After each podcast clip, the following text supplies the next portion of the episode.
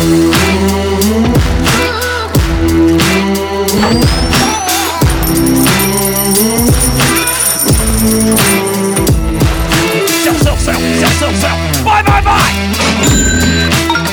the AM FM 24 7 radio network, broadcasting from AM and FM stations around the country. Welcome to the Small Business Administration award winning School for Startups Radio, where we talk all things small business and entrepreneurship. Now, here is your host, the guy that believes anyone can be a successful entrepreneur because entrepreneurship is not about creativity, risk, or passion, Jim Beach. Hello, everyone. Welcome to another exciting edition of School for Startups Radio. It is Monday, the 12th. Please do not forget Valentine's two days from now. Make sure you get your shopping done now. Go get the cards today. All of that stuff. We have a fantastic show. First up, we have Vishal Shah. He is with a company called Screencastify. They are in the educational software space. You know, I love educational entrepreneurship, so I'm excited to meet him. After that, Dr. Melanie van de Velde will be with us. She is author of a new book called Lead Like a Genius. That's a, a good goal. I feel like I lead like a moron sometimes. I'm sure you feel that way too. Being the boss, I think, is the hardest part of being an entrepreneur. You know, if you're successful enough and lucky enough to grow and get big and all of that, some of the things that happen along the way are sure scary. I remember once I needed a guy, and the best candidate was from California, had a family, and I, as I think I was 27 at this time, had to decide whether to hire him or not, which would mean his kids leaving school in the middle of senior year or something like that. That's a huge impact and a huge decision to make as an entrepreneur. And when you get into business, you don't expect that. You know, you uh, think, oh, I have to sell, I have to make you know fulfillment and all of that and then i'll have all the money and get wealthy and you never think about the hard part and the things that we never talk about entrepreneurship making the decision whether to move a family of someone else or not. And so, anyway, I think that uh, Dr. Van de Velde's book entitled Lead Like a Genius will be a really interesting one. So, excited for that. And I think we got a great show. We've got some great stuff coming up this week. We're going to be talking about the metaverse at work or work using the metaverse. A whole bunch of other stuff. Great stuff coming up. We'll be right back.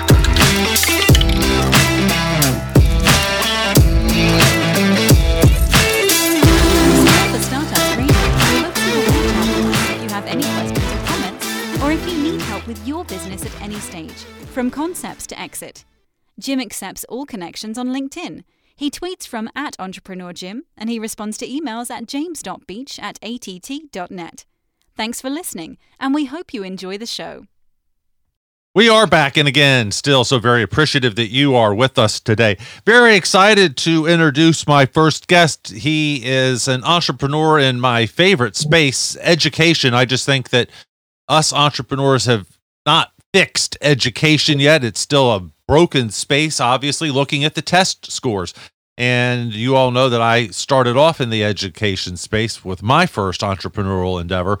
And so I'm excited to welcome Vishal Shah to the show. He is a Chicago based, now in Palo Alto, I think, or in and out both of the places, uh, running a company called Screencastify.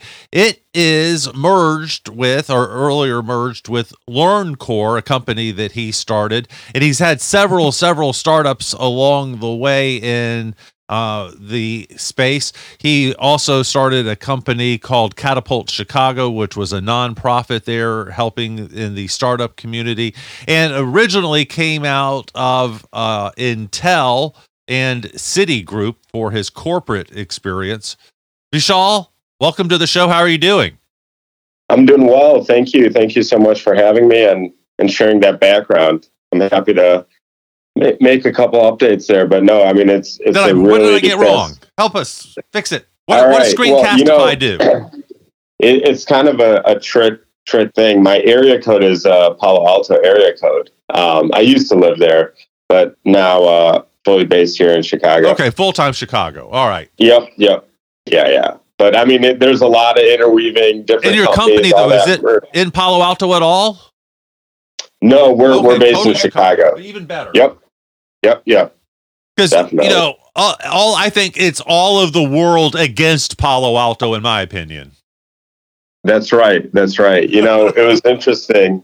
We, uh, my first company, we actually, I was in the San Francisco Bay Area when we started it, and we moved to Chicago just a, you know, months after starting it. And uh, in Palo Alto, it's like you're a, it's you're a small, you're always a small fish in a big pond. But in Chicago, we became a big fish in a small pond by being the same size. So, you know, indirectly, directly, just got a lot more support, and and it really felt like a good spot for us. It was counterintuitive, definitely, uh, than you'd think for tech startups. Tell us about Screencastify and how it helps education. Yeah, sure. Um, so Screencastify is one of the easiest to use um, and widely used video platforms that are out there. It's very easy for people to create, record, uh, edit, and share videos. Um, and we are deeply in the K through 12 education space, uh, a space that's near and dear to many of us. We've gone through the system. We've are either parents there or know uh, of parents that are uh, that have their kids in the system, and um, so we're broadly used there. We have um, in the past year close to 500,000 teachers that have used our product to you know record videos and really scale them as individuals, and so it's a it's a big mission that that we're really going after here. We're based in Chicago, about uh, 60 people, um, mostly in Chicago, but we do have folks all over um, U.S. and uh, a couple international. And uh, yeah, our are out here really trying to make an impact and continue to improve what we have. But there's obviously a lot of headwinds and a lot of challenges in education in general. Yes, there are, but a lot of money right now. So that's good for the entrepreneurial space. Exactly what does it do though? You know, so I understand that you help edit and create videos. So a lot of places do that. iMovie does that. What's the secret sauce that makes it better for education and take me to the next level? Yeah, sure. So, you know, double clicking into it, um, we have uh, a workflow and integration um, with Google for Education and uh, uh, the Google platform. Google Chromebooks has, you know, approximately 60 to 70% market share uh, in the US of just the devices that are in the K through 12 space. And internationally, it's increasing. And so, um, the way that our product works is it is very easy to use. You can use a lot of these other um, apps, and yes, there's many ways to create videos, but it's one of the easiest that goes within the Google for EDU workflow. Um, beyond that, we are bringing in a variety of um, you know translation and transcription components, and one thing that you realize is people learn differently. You know, we were talking to a a school district here in Illinois, um, and they have the languages that are primary languages there are quite quite varied. Um, English is obviously there. There's Spanish. Uh, the other one that jumped up in the top of the list is a language called Urdu, and uh, you know it's uh, from a remote uh, region in India um, is where it originated. And so uh, what you realize is just as the as you go to different places, there's just different ways of communicating, and um, and we're uh, going to be rolling out kind of all these different translation services um, where it allows people to learn best how they prefer. Some are more visual, some are more audio based, some like to read it, um, and so as it ties in with the workflow, there's nothing extra that uh, educator or teacher really needs to do, and you know these teachers they're strapped for time there aren't enough the teacher attrition rate is sky high and you would think that yes, there's more funding coming into it. Uh, teachers still need support there um, for what they're doing and, and that's what they have. So schools are constantly battling with that. And then, um, you know, after COVID, the world has changed uh, quite dramatically, uh, where uh, funding has come and gone. And so a lot of schools are actually dealing with um, the reverse, much less funding in, in general. Interesting. I didn't know that. Uh, boy, are you right about the attrition of teachers? You know, we get an email from my kids' school, and it seems like every other email is this teacher is leaving in the middle of the year, and you know, here's how we're going to shuffle and solve the problem. Right. So, I got me four. How old are your kids? I'm sorry, say what? If you don't mind me asking, how old are your kids? Oh, what, this is uh, get ready to laugh, Vishal. So I have four they okay. range from, let's see, we go 26, 24, 13, and 8. Okay. So I have kids all through the public school system, all, all the way, including yeah. public college, uh, and you no, know, very so you, active in technology education. Uh, we choose the innovation schools so our kids now the youngsters go to an innovation charter school which we are very happy with. And let me ask or tell you about a project that we are doing. My 13 year old built his first computer over the weekend just uh, this last wow. weekend. From scratch he picked out the components on amazon and you know picked out the graphic card he wanted and the you know processor he went with a one of the new i7 processors and picked out every yep. single component, put the whole thing together himself, and it actually worked. And we did that. You know, we didn't really want to spend that money. It was out of budget when he came to us with this proposal. And so the parental response, Vishal, was to make him make a video of it so that we could video him as a 13 year old making a, uh, his first computer so that we could put that as part of his college applications, perhaps one day. We also have yep. a video of him when he was seven solving the Rubik's Cube in 32 seconds, which was his wow. personal best. So we're collecting these videos and. Yeah. We have to have the eight year old involved. And so she's the producer of the video. And her project is she has to make the video of him making the computer. That was the whole deal we made as a family. Okay. That, that's uh, that's quite first uh, congrats. It seems like uh, you have, you know, quite the caliber of of kids. But I mean, you know, it's amazing how much uh, kids grasp these different technologies. Um, and then you actually shared uh, a key use case that we have. What we're seeing is students are creating more videos than you know that rate is increasing significantly more over the past couple years than teachers and um, what's happening is even with you know the advent of AI, for example, where people were submitting a paper or a report, um, it's hard to really know if that's authentic or not because there's so many different sources of content. Um, and what we've noticed is people do learn best by doing, right? It's your son is out there building a computer or you know, we're out here solving actual problem while we're we're doing, and it's not just based on what you consume. Um, and so the uh, we have this uh, product called Submit, which leans into that. It's a video assignment for students, so they go home.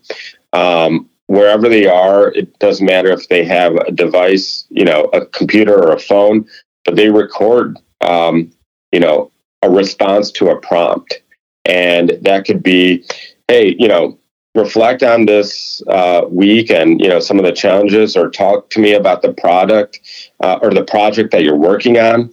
And as people and students start to explain that or respond to that that's where a lot of learning comes that goes to the teacher for feedback coaching um, and makes that in-person time just that much more impactful. But you're you're kind of hit on exactly what we're trying to scale is um, you know people love videos they create them they do you know it's kind of a, a part of your life your day-to-day life and it's uh, it's a great way to show it so can we go on Screencastify and create that video there, or do I have to be part of the system? Yeah, well, Screencastify is free to get going.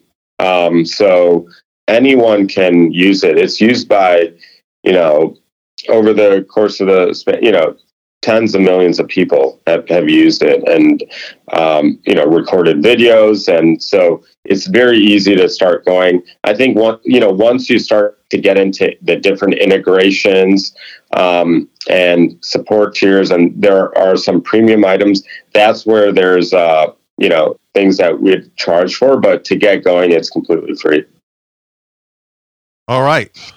And it's it's found on the uh, Chrome App Store. You can go to screencastify.com or go straight to the Chrome store um, and download it off of there. And so it's built into the browser directly. All right, and I happen to know that her school is one of the ones that uses the uh, the Chromebook, so it will be on that as well. And so it would make a lot of sense for her to learn this as soon as possible because it'll get her ready for school, right? Yeah, yeah, absolutely. Um, right. If she's uh, Atlanta Public Schools, I think we do work with uh, a handful of uh, schools within that district. I'm 99% sure that they get Chromebooks. Um, yeah. My son brings home one every once in a while. Yeah. All right. Tell us a little bit entrepreneurial history here about the mergers and such. Um, give us a little sure. bit of the entrepreneurial background. Yeah. So, you know, I, um, it, it's, nothing goes according to plan, right? I think that's uh, lesson number one, I guess. Um, so I was studying for a financial certification back in the day, and I don't want to date myself, but this was pre iPad. Um, and so um, it was called the CFA. It's like a self study, uh, three year certification. Uh, you have to, they basically toss over a bunch of encyclopedias and say, hey, good luck. You can take the test once a year. If you fail, you have to wait another year. Um, don't ask me why I I uh, embarked on this, but um, it gave me an opportunity to see like, hey, you know, learning can be a little bit different. Um, it can be much better. It needs to be more engaging, personalized. We're starting to get all these mobile devices, and going through that challenge and the you know the process of studying that way really opened my eyes to um, the the world of education. It wasn't something that I had an idea well before, and um, you know, we uh, a friend of mine who I was friends with since high school, who was also had a similar type of mindset and was ready at that point in time after his first job to say, "Hey, let's go start something up." Um, we kind of connected, discussed a few ideas, and went after this, and uh, evolved and started our first company called LearnCore um, into an educational platform that was um, really focused on the uh, corporate sector, um, where we would help train salespeople directly and uh, really scale that. We pioneered a concept called virtual role playing. And so it's where people can practice their pitch. Um, and similarly, it goes to their manager for coaching and feedback. And, you know, you have salespeople all over the world. The world is changing constantly. How do you know if they're on point? And we needed this capability that allowed people to record their screen if they're giving a sales demo or a presentation and came across Screencastify back in the day. Um, and it was actually something that my a product that my co-founder used. And you know there's many ways and we were bootstrapped uh, mostly as a business. We took in a little bit of capital but we used our profit to reinvest in the business.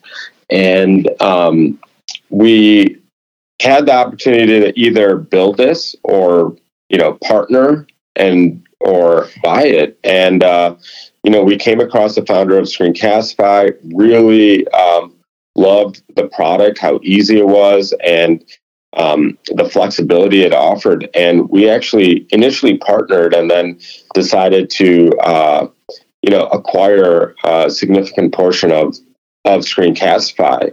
And then they was operating independently. Screencastify was just getting going. Um, and LearnCore, uh, which is the first company, actually was acquired in 2018 by another company called Showpad, which is a bigger player in sales. And they weren't interested in Screencastify. Um, so we spun off Screencastify, and Screencastify has been operating um, on its own, you know, ever since, but it wasn't part of that transaction. And I've been on the board of uh, for quite some time since 2016 and stepped in, um, you know, as CEO uh, at the beginning of 2023 uh, last year, just more um, involved. And, you know, th- this is also a bootstrap type of business. There's no external funding. And the main thing that you realize is the, your boss is the customer at this point right? Like we want to listen to the teachers, we want to listen to the students, to the principals, to the district administrators, the parents.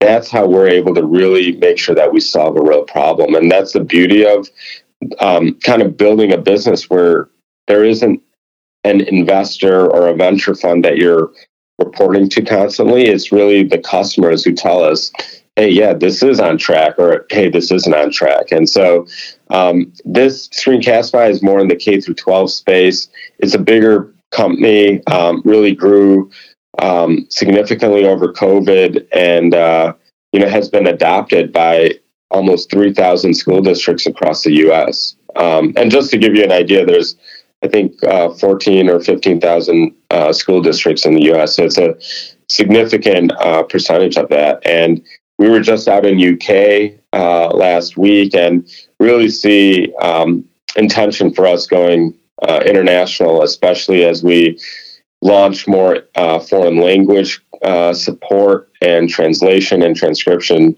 where everyday videos can really tap into all those uh, different components for learning. Well, congratulations on that amazing success. That is very impressive. And an interesting history.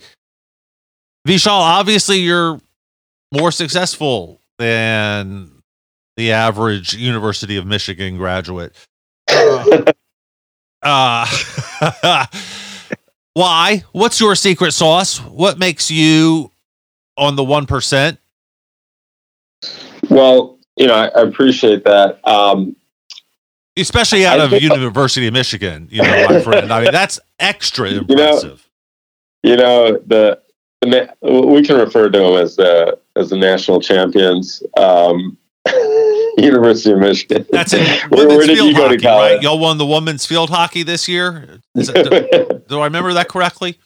Uh, you know, we and and that and maybe uh, in small print, you must have just overread the uh, the men's football uh, national champion. But I know, did not hear about no, that. No, no one's keeping track here nor there. But uh, you know, I I think um, a lot of there there isn't like one recipe that I I think makes sense um, or is the answer. I think a lot of it is self motivation and self drive and kind of the grit behind it.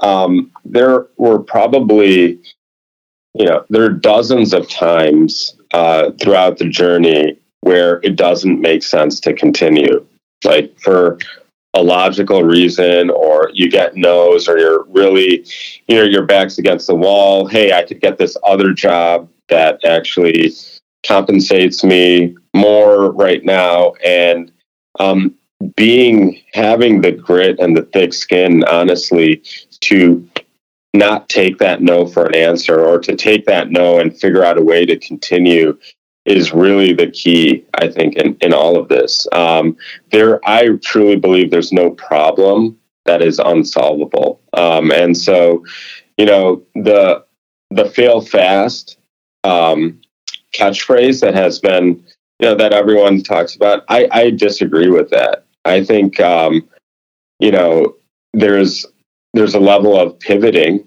Um, but if you're trying to just, you know, the, if you take the fail fast approach, then the second you get a no, you're kind of you're like, okay, this is a failure. It's not going to work. Um, but if you think of it the other way, is like I have to do anything in my power to make this work.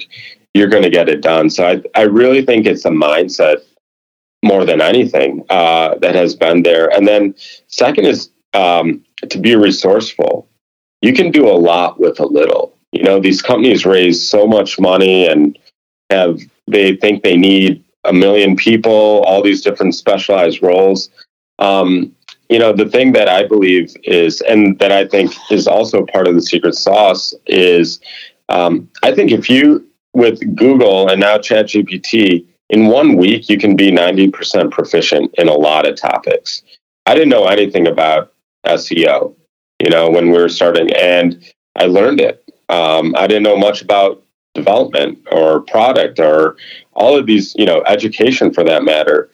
Um, but if you're really deep and focused, you can learn and get that uh, level of proficiency relatively quickly. Yes, you have to lean on others and know what you're good at and what you're not, but there's a baseline where you don't need a very expensive consultant to you know tell you what to do. Sometimes it's it is just common sense and, and working towards it.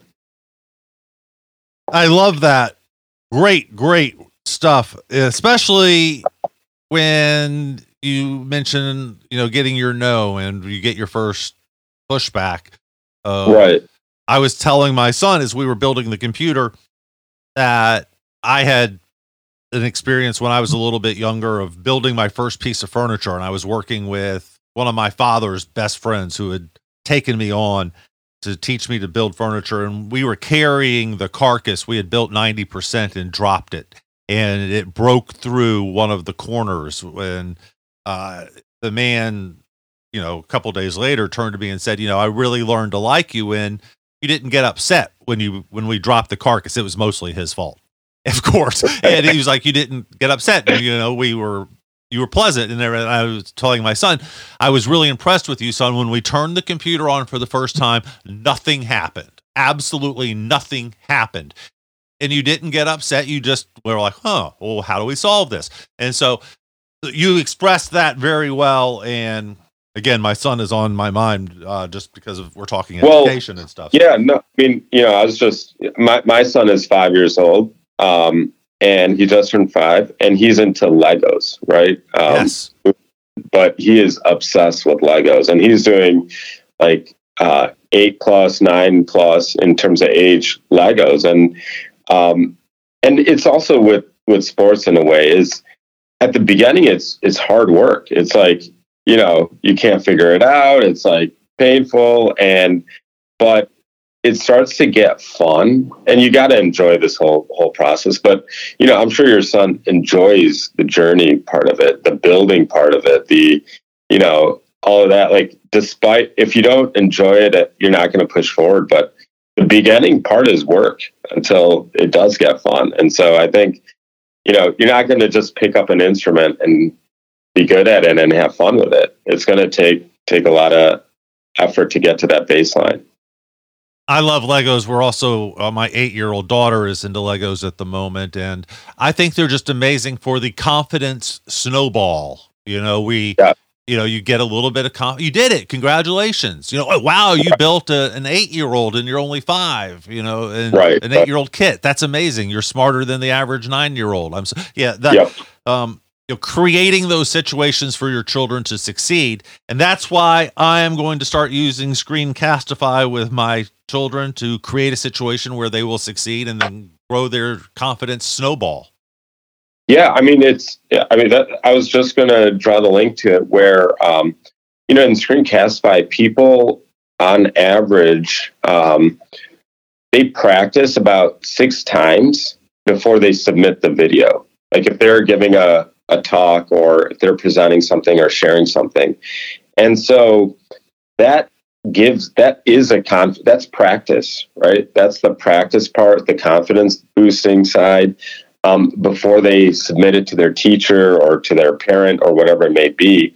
And so it doesn't matter. Like for us, we work with um, elementary all the way to high school. And there are different topics that resonate, but it is quite dynamic because you know the prompt and the topic can be you know for a, a, young child it can be like hey how was your week like what was the hardest thing you did this week what was the your favorite thing you did this week? You know, and and it all starts to really build on itself. Because when we ask our kids how school was, you know, good, it was That's fine, right. Have a monosyllabic. right, right. How do we But find it's a- out more? Follow online and continue to learn about you. Yeah, yeah, no, absolutely. I, I really uh, encourage to check us out online. Um, and yeah, and individually, you know, I'm passionate about education, so happy to support any entrepreneurs that are really embarking on this journey as well. Fantastic. Thank you so much for being with us. Really appreciate it and hope you'll come back and give us an update in a year. Absolutely. Would love to. Thank you so much. And we will be right back.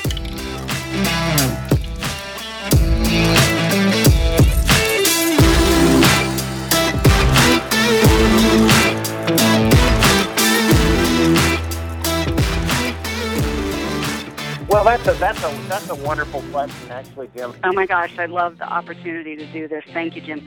Wow, that's that's a that's a great one. You know, that is a phenomenal question. That's a great question, and, and I don't have a great answer. It, that's a great question. Oh, that is such a loaded question, and that's actually a really good question. School for Startups Radio.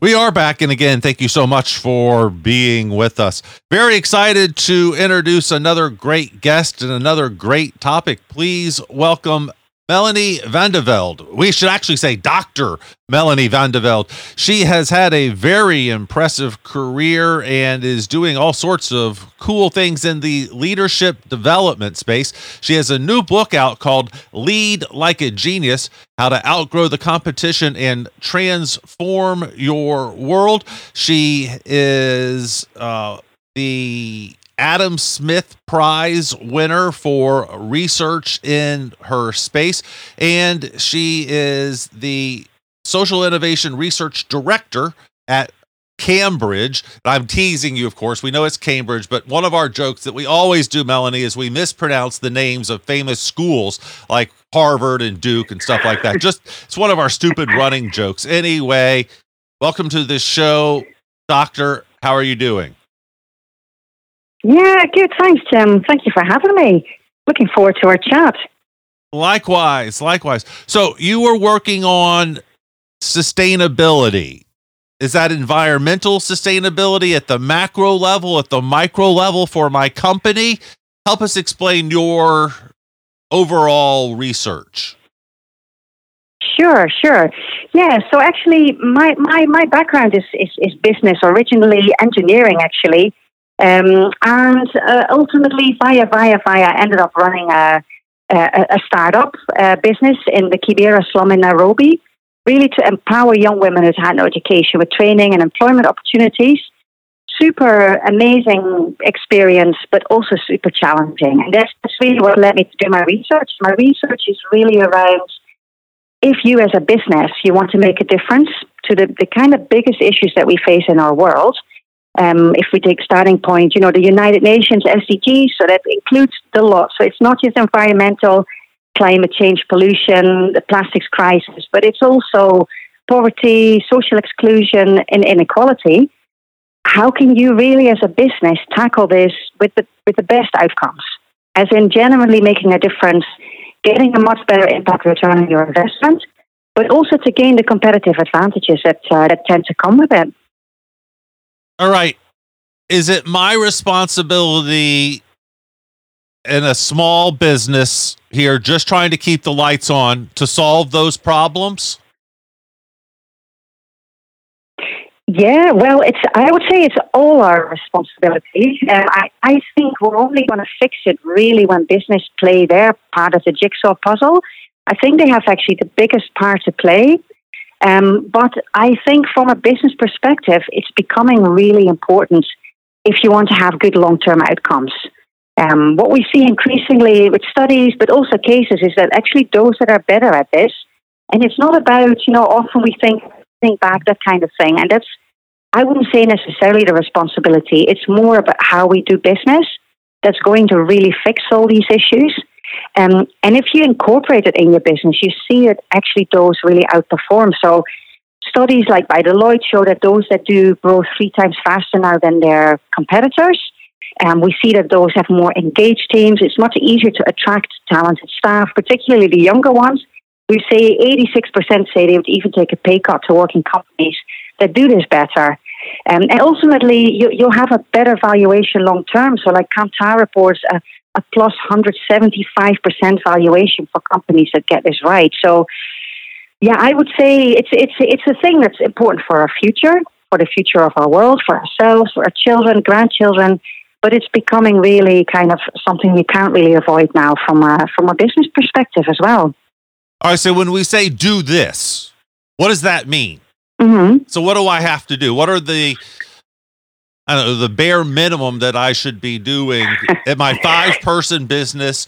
You know, we sell gizzards. I don't know, uh-huh. you know if gizzard is. It's like the intestine. Yeah, yeah, yeah. It's disgusting. I'm making this up as I go. We don't really do that. But for the example, I'm the world's best gizzard supplier. So as my company grows, trying to take over the gizzard space, what is the bare uh-huh. minimum that I'm that you should think that I, you know, that you won't slap me if you see me at dinner one night? Uh huh. Okay. Okay. Okay. Jim, what are gizzards? Oh, gizzards are the uh, the intestines of pigs. Then we fry them. Oh, goodness. They, are like chips. okay. It's the most All disgusting right, food on earth.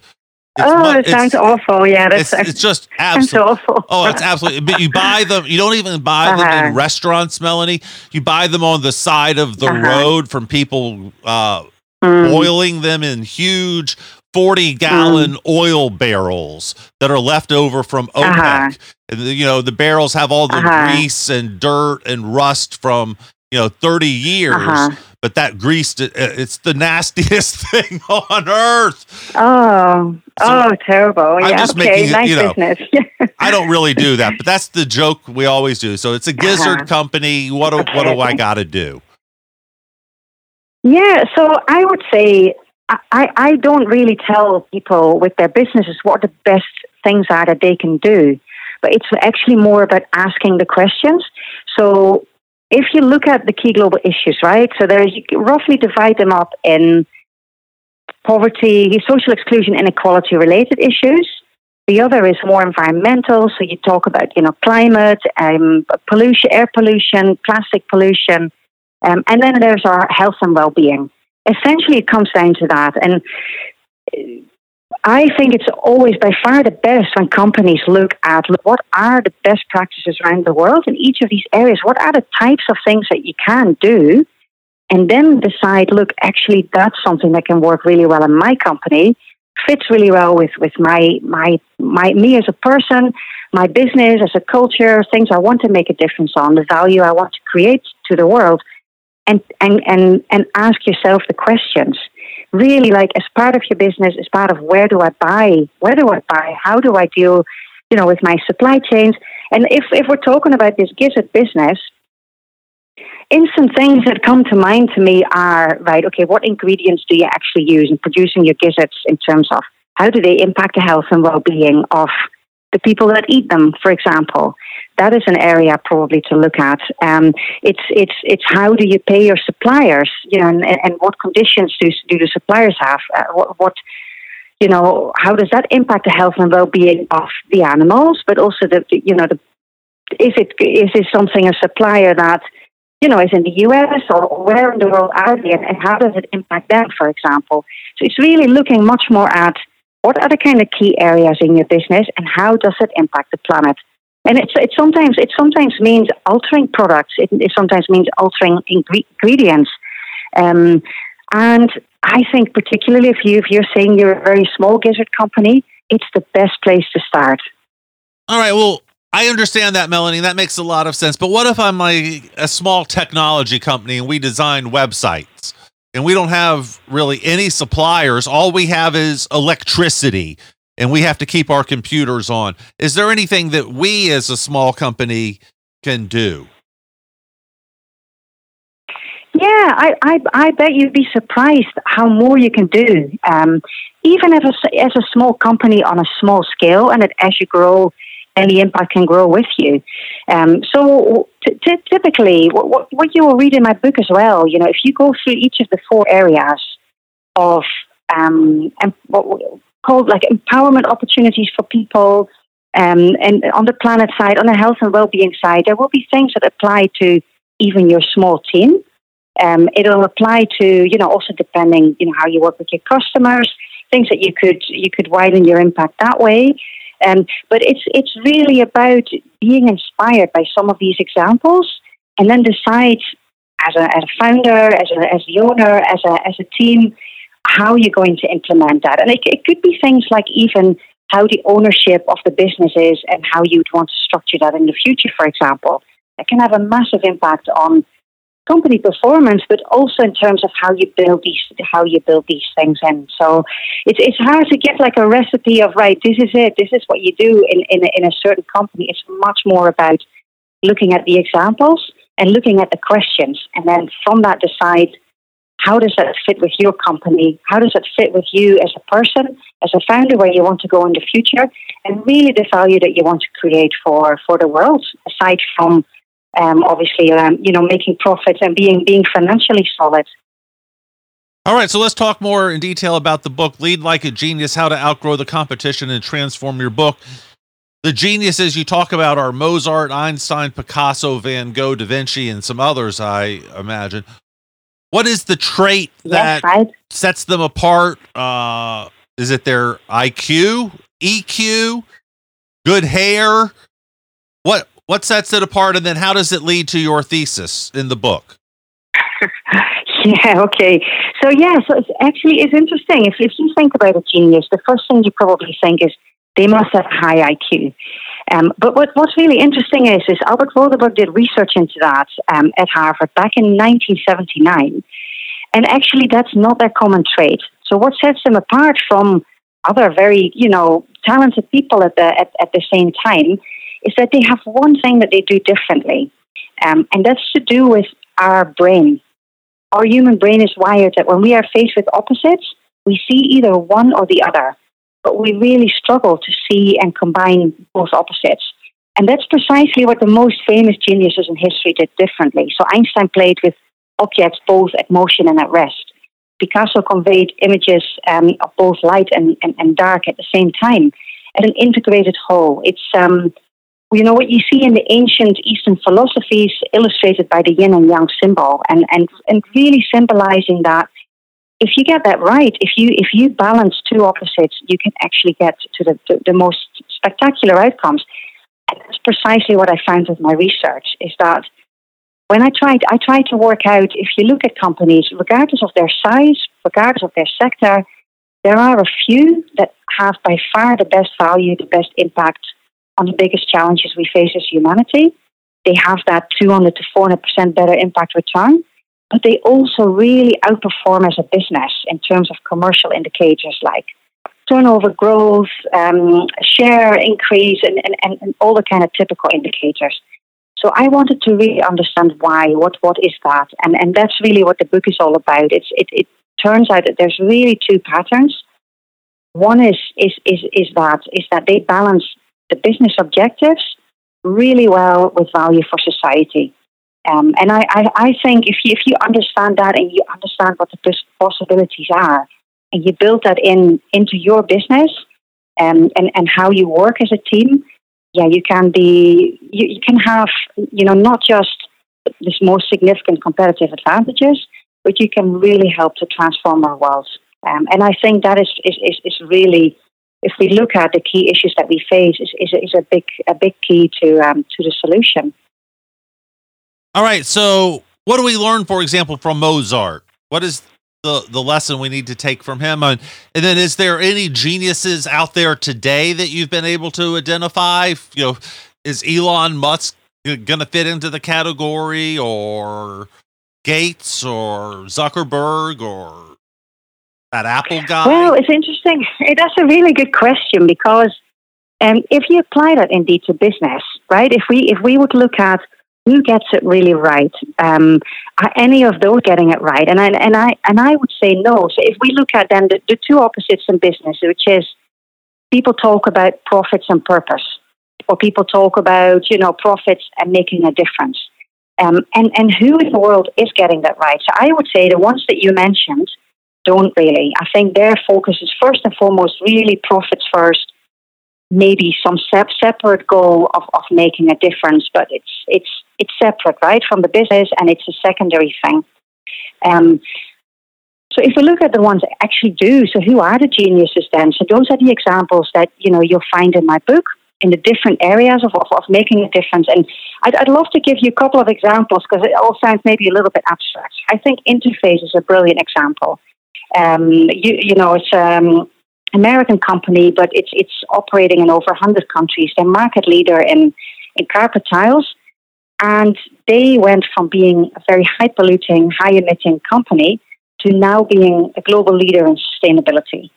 Um, so they have managed to go not just to reach, you know, uh, net zero, but they're going beyond zero. There's a great documentary about them also called Beyond Zero. Um, and it, it shows that if, if a big company like that can do it, actually anyone can. So they've changed some of their products.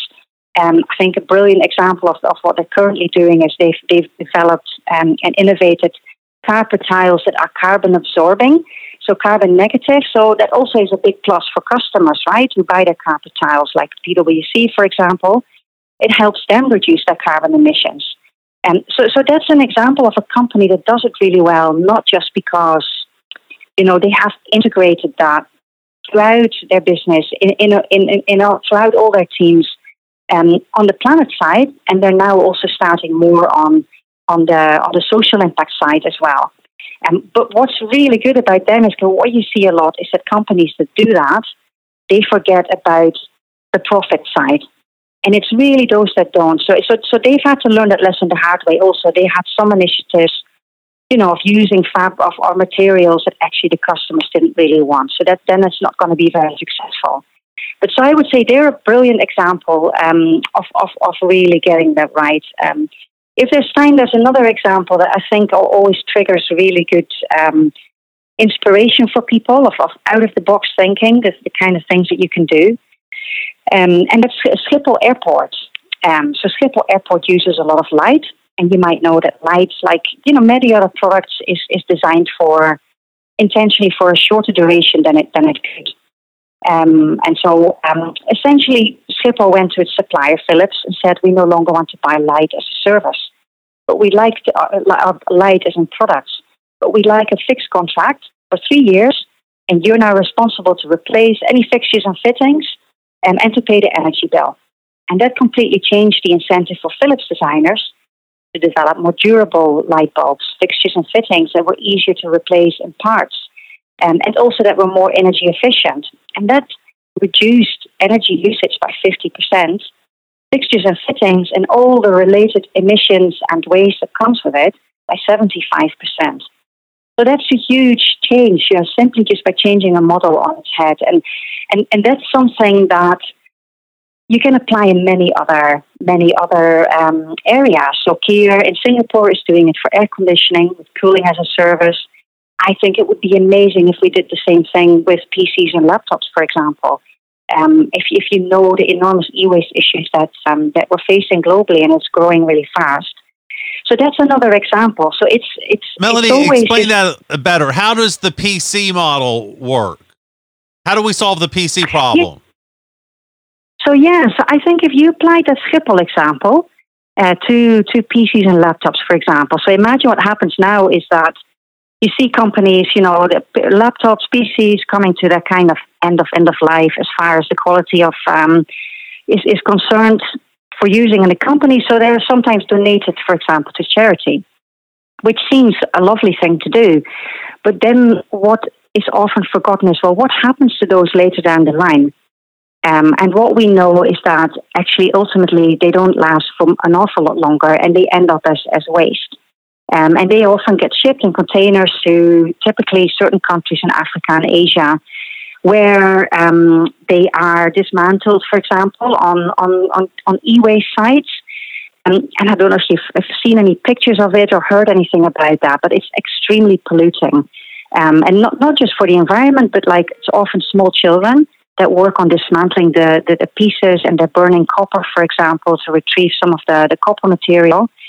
Um, and it leads to things like uh, illnesses such as cancer. It, it, it's um, yeah, it, it has a, a, terrible impact on the people dealing with it. Um, and so it's also a complete waste of, of materials, you know, that then hard to recover. And so what we see is that a lot of these products are intentionally built that way, that they no longer, they no longer meet the software requirements, for example. And so if we did that differently, if we did like Schiphol, you know, we went to our suppliers and said, look, actually, we, we don't want to buy them as products anymore you know, we're happy to keep giving turnover and have a kind of leasing model, but to have that leasing model work in a way whereby you are maintaining it and you make sure that actually these products are created to be durable.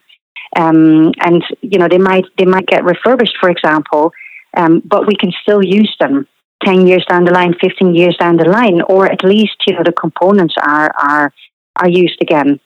Um, so that if, if we do things more like that, so more this kind of proper circular design solutions and really take the whole system into account, that can make a massive, a massive difference. Yeah. All right, very interesting. How do I use this? And you mentioned how important it is for the younger generations to talk about this.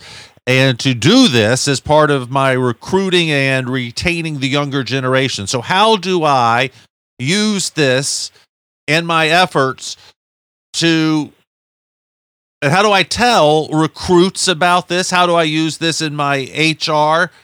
And since I'm an old guy who doesn't really understand, is it a good idea to choose a youngster in my office and say you're going to be in charge of sustainability and you you want authority you want to be in control of stuff. Here's something for you to be in control of. I don't understand it. Your job is to teach and educate me and to lead the company. And it seems to me like i could get better as a company make my employee happy by giving them authority and control over something. Kill a lot of birds with one stone, Melanie. Is that okay? Uh, um, I, I think it's it's a personal approach. Um, you, you could you could go that way. You could employ someone to be responsible for it. And um, I think, regardless of whether you do that, whether you use external consultants or whether you know existing the existing team gets trained and aware of it. Um, I think there's different ways of doing it, um, but I think what's really important is that it becomes a real integrated part of the of the company, and it's not sitting, you know, it's not like a separate a CSR kind of department or person who who has to deal with it on its own, because um, that usually doesn't work very well. And I I also think that it's it's really good for the founder, um, the CEO, you know, the person in charge to to have a fair, good understanding.